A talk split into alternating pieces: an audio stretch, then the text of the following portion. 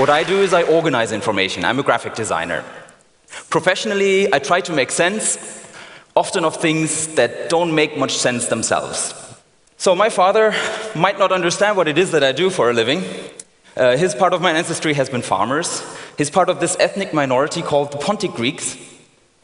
They lived in Asia Minor and fled to Greece after a genocide about 100 years ago.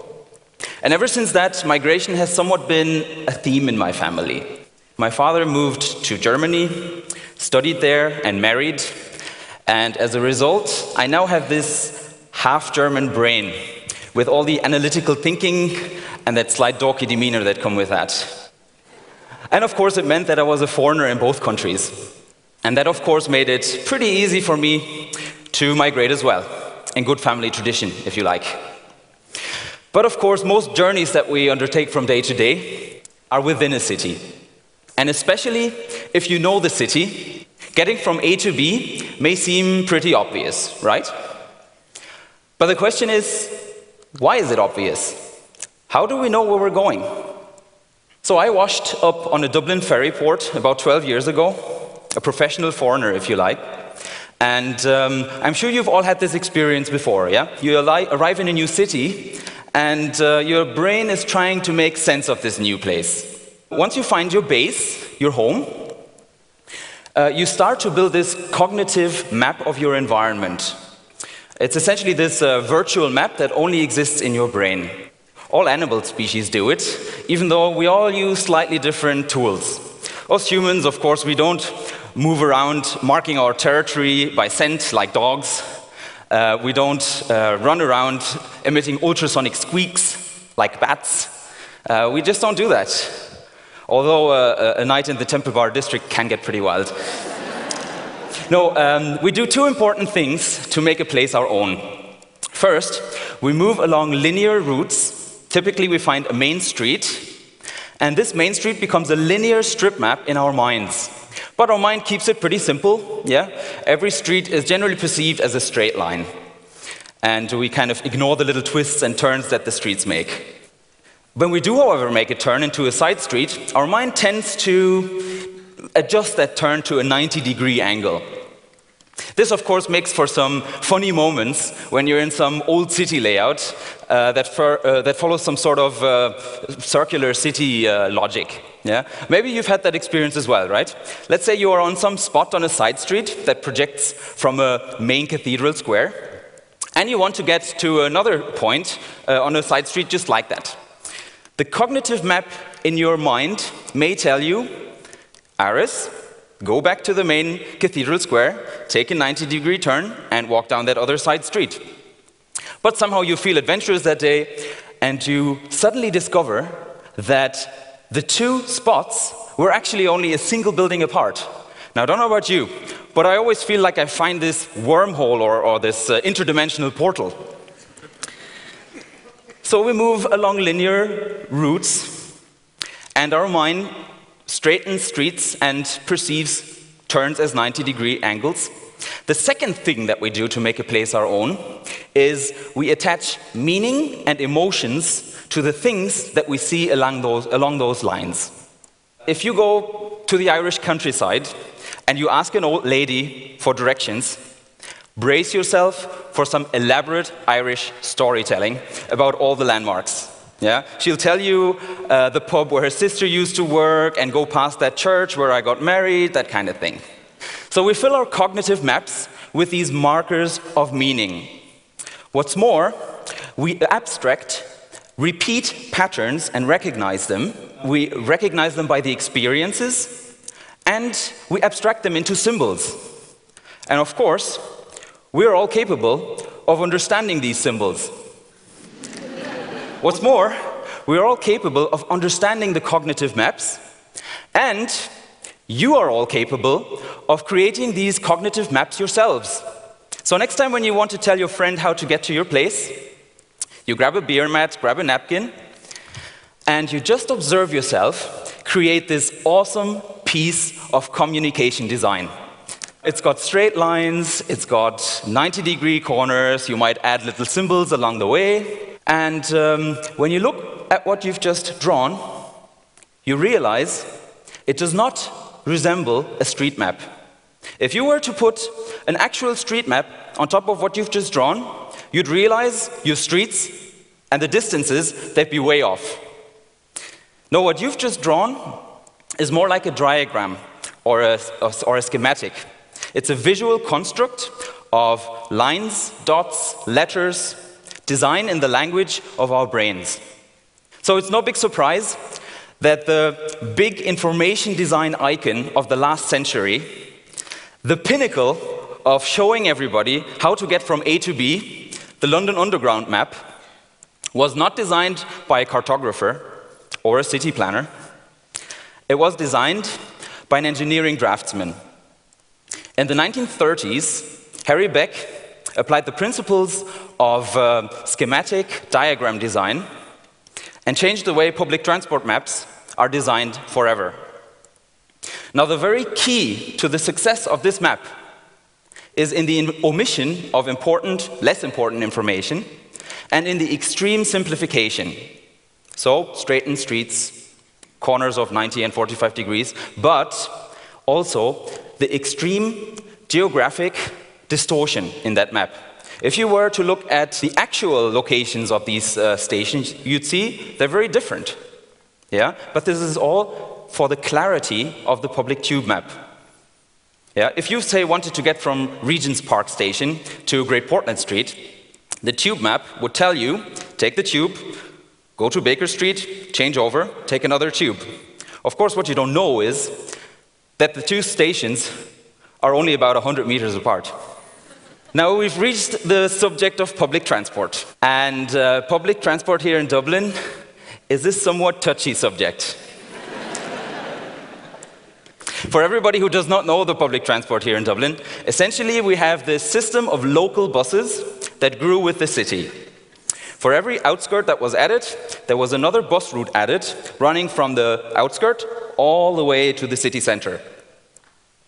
And as these local buses approach the city center, they all run side by side and converge in pretty much one main street. So uh, when I stopped, stepped off the boat 12 years ago, I tried to make sense of that. Because exploring a city on foot only gets you so far.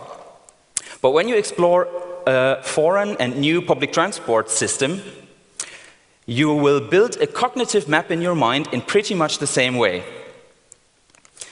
Typically, you choose yourself a rapid transport route, and in your mind, this route is perceived as a straight line. And like a pearl necklace, all the stations and stops are nicely and neatly aligned along the, on, along the line. And only then you start to discover um, some local bus routes that would fill in the gaps and that allow you for those wormhole interdimensional portal uh, shortcut. So I tried to make sense. And when I arrived, I was looking for some information leaflets that would help me crack this system and understand it. And I found those brochures. they were not geographically distorted. They were having a lot of omission of information, but unfortunately the wrong information. Say in the city center, uh, there were never actually any lines that showed the routes. There are actually not even any stations with names. Now the lines, uh, the, the maps of Dublin Transport have gotten better, um, and after I finished the project, uh, they got a good, a good bit better, but still no station names, still no routes. So, being naive and being half German, I decided, Aris, why don't you build your own map? So that's what I did. I researched how each and every bus route moved through the city. Uh, nice and logical, every bus route a separate line. And I plotted it into my own map of Dublin. And in the city center, I got a nice spaghetti plate. now, this is a bit of a mess, So I, I decided, of course, you're going to apply the rules of schematic design, cleaning up the corridors, widening the streets where there were loads of buses, and uh, making the streets at straight 90 degree corners, 45 degree corners, or fractions of that, and uh, filled it in with the bus routes. And I built a city center bus map of the system, how it was five years ago. I'll zoom in again so that you get the full impact of uh, the Quays and the Westmoreland Street. now I can proudly say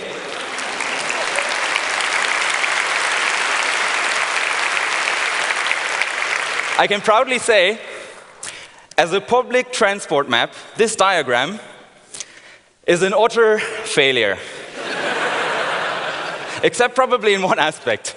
I now had a great visual representation of just how clogged up and overrun the city center really was. Now, call me old fashioned, right? But I think a public transport route map should have lines. Because that's what they are. Yeah? They're little pieces of string that wrap their way through the city center or through the city. If you will, the Greek guy inside of me feels if I don't get a line, it's like entering the labyrinth of the Minotaur without having Ariadne giving you the string to find your way. So, the outcome of uh, my academic research uh, loads of questionnaires, case studies, um, and looking at a lot of maps was that a lot of the problems and shortcomings of the public transport system here in Dublin was the lack of a coherent public transport map, a simplified coherent public transport map. Because I think this is the crucial step to understanding a public transport network on a physical level, but it's also the crucial step to make a public transport network mappable on a visual level. So I teamed up with a gentleman called James Leahy, a civil engineer and a recent master's graduate of sustainable development program at DIT. And together we drafted the simplified model network, which I could then go ahead and visualize. So here's what we did. We uh, distributed these rapid transport corridors throughout the city center and extended them into the outskirts. Rapid because we wanted them to be served by rapid transport vehicles. Yeah? Uh, they would get uh, exclusive road use where possible, and it would be high quantity, high quality transport. James wanted to use bus rapid transport for that rather than light rail. For me, it was important that the vehicles that would run on those, bus, uh, those rapid transport corridors would be visibly distinguishable from local buses on the street. Now we could take out all the local buses that ran alongside those rapid transport means. Any gaps that appeared in the outskirts were filled again. So, in other words, if there was a street in an outskirt where there had been a bus, we put a bus back in. Only now these buses wouldn't run all the way to the city center, but connect to the nearest rapid transport mode, one of these thick lines over there. So the rest was merely a couple of uh, months of work uh, and a couple of fights with my girlfriend of our place constantly being um, clogged up with maps. And the outcome, one of the outcomes, was this map of the greater Dublin area. I'll zoom in a little bit. This map only shows the rapid transport connections, no local bus, very much in the Metro's map style uh, that was so successful in London and that since has been uh, exported to so many other major cities and therefore is the language that we should use for public transport maps. What's also important is with a simplified network like this, it now would become possible for me to tackle the ultimate challenge and make a public transport map for the city center one where I wouldn't just show rapid transport connections, but also all the local bus routes, streets, and the likes. And this is what a map like this could look like. I'll zoom in a little bit. In this map, I'm including each transport mode. So, rapid transport, bus, DART, tram, and the likes. Each, um, each individual route is repre represented by a separate line.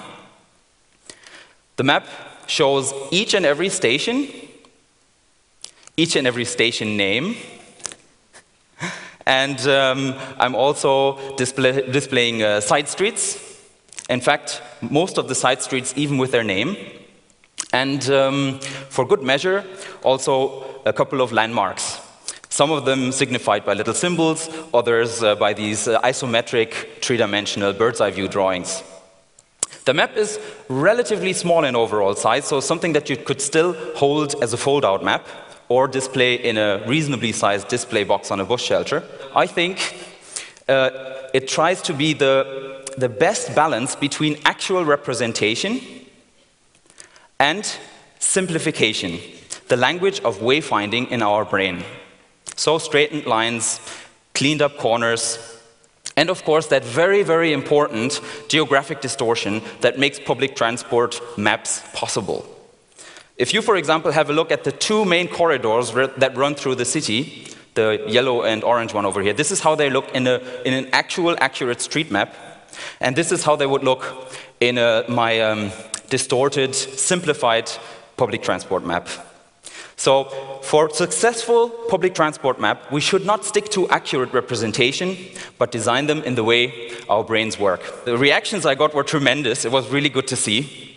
And of course, for my own self, I was very happy to see that my folks in Germany and Greece finally have an idea what I do for a living.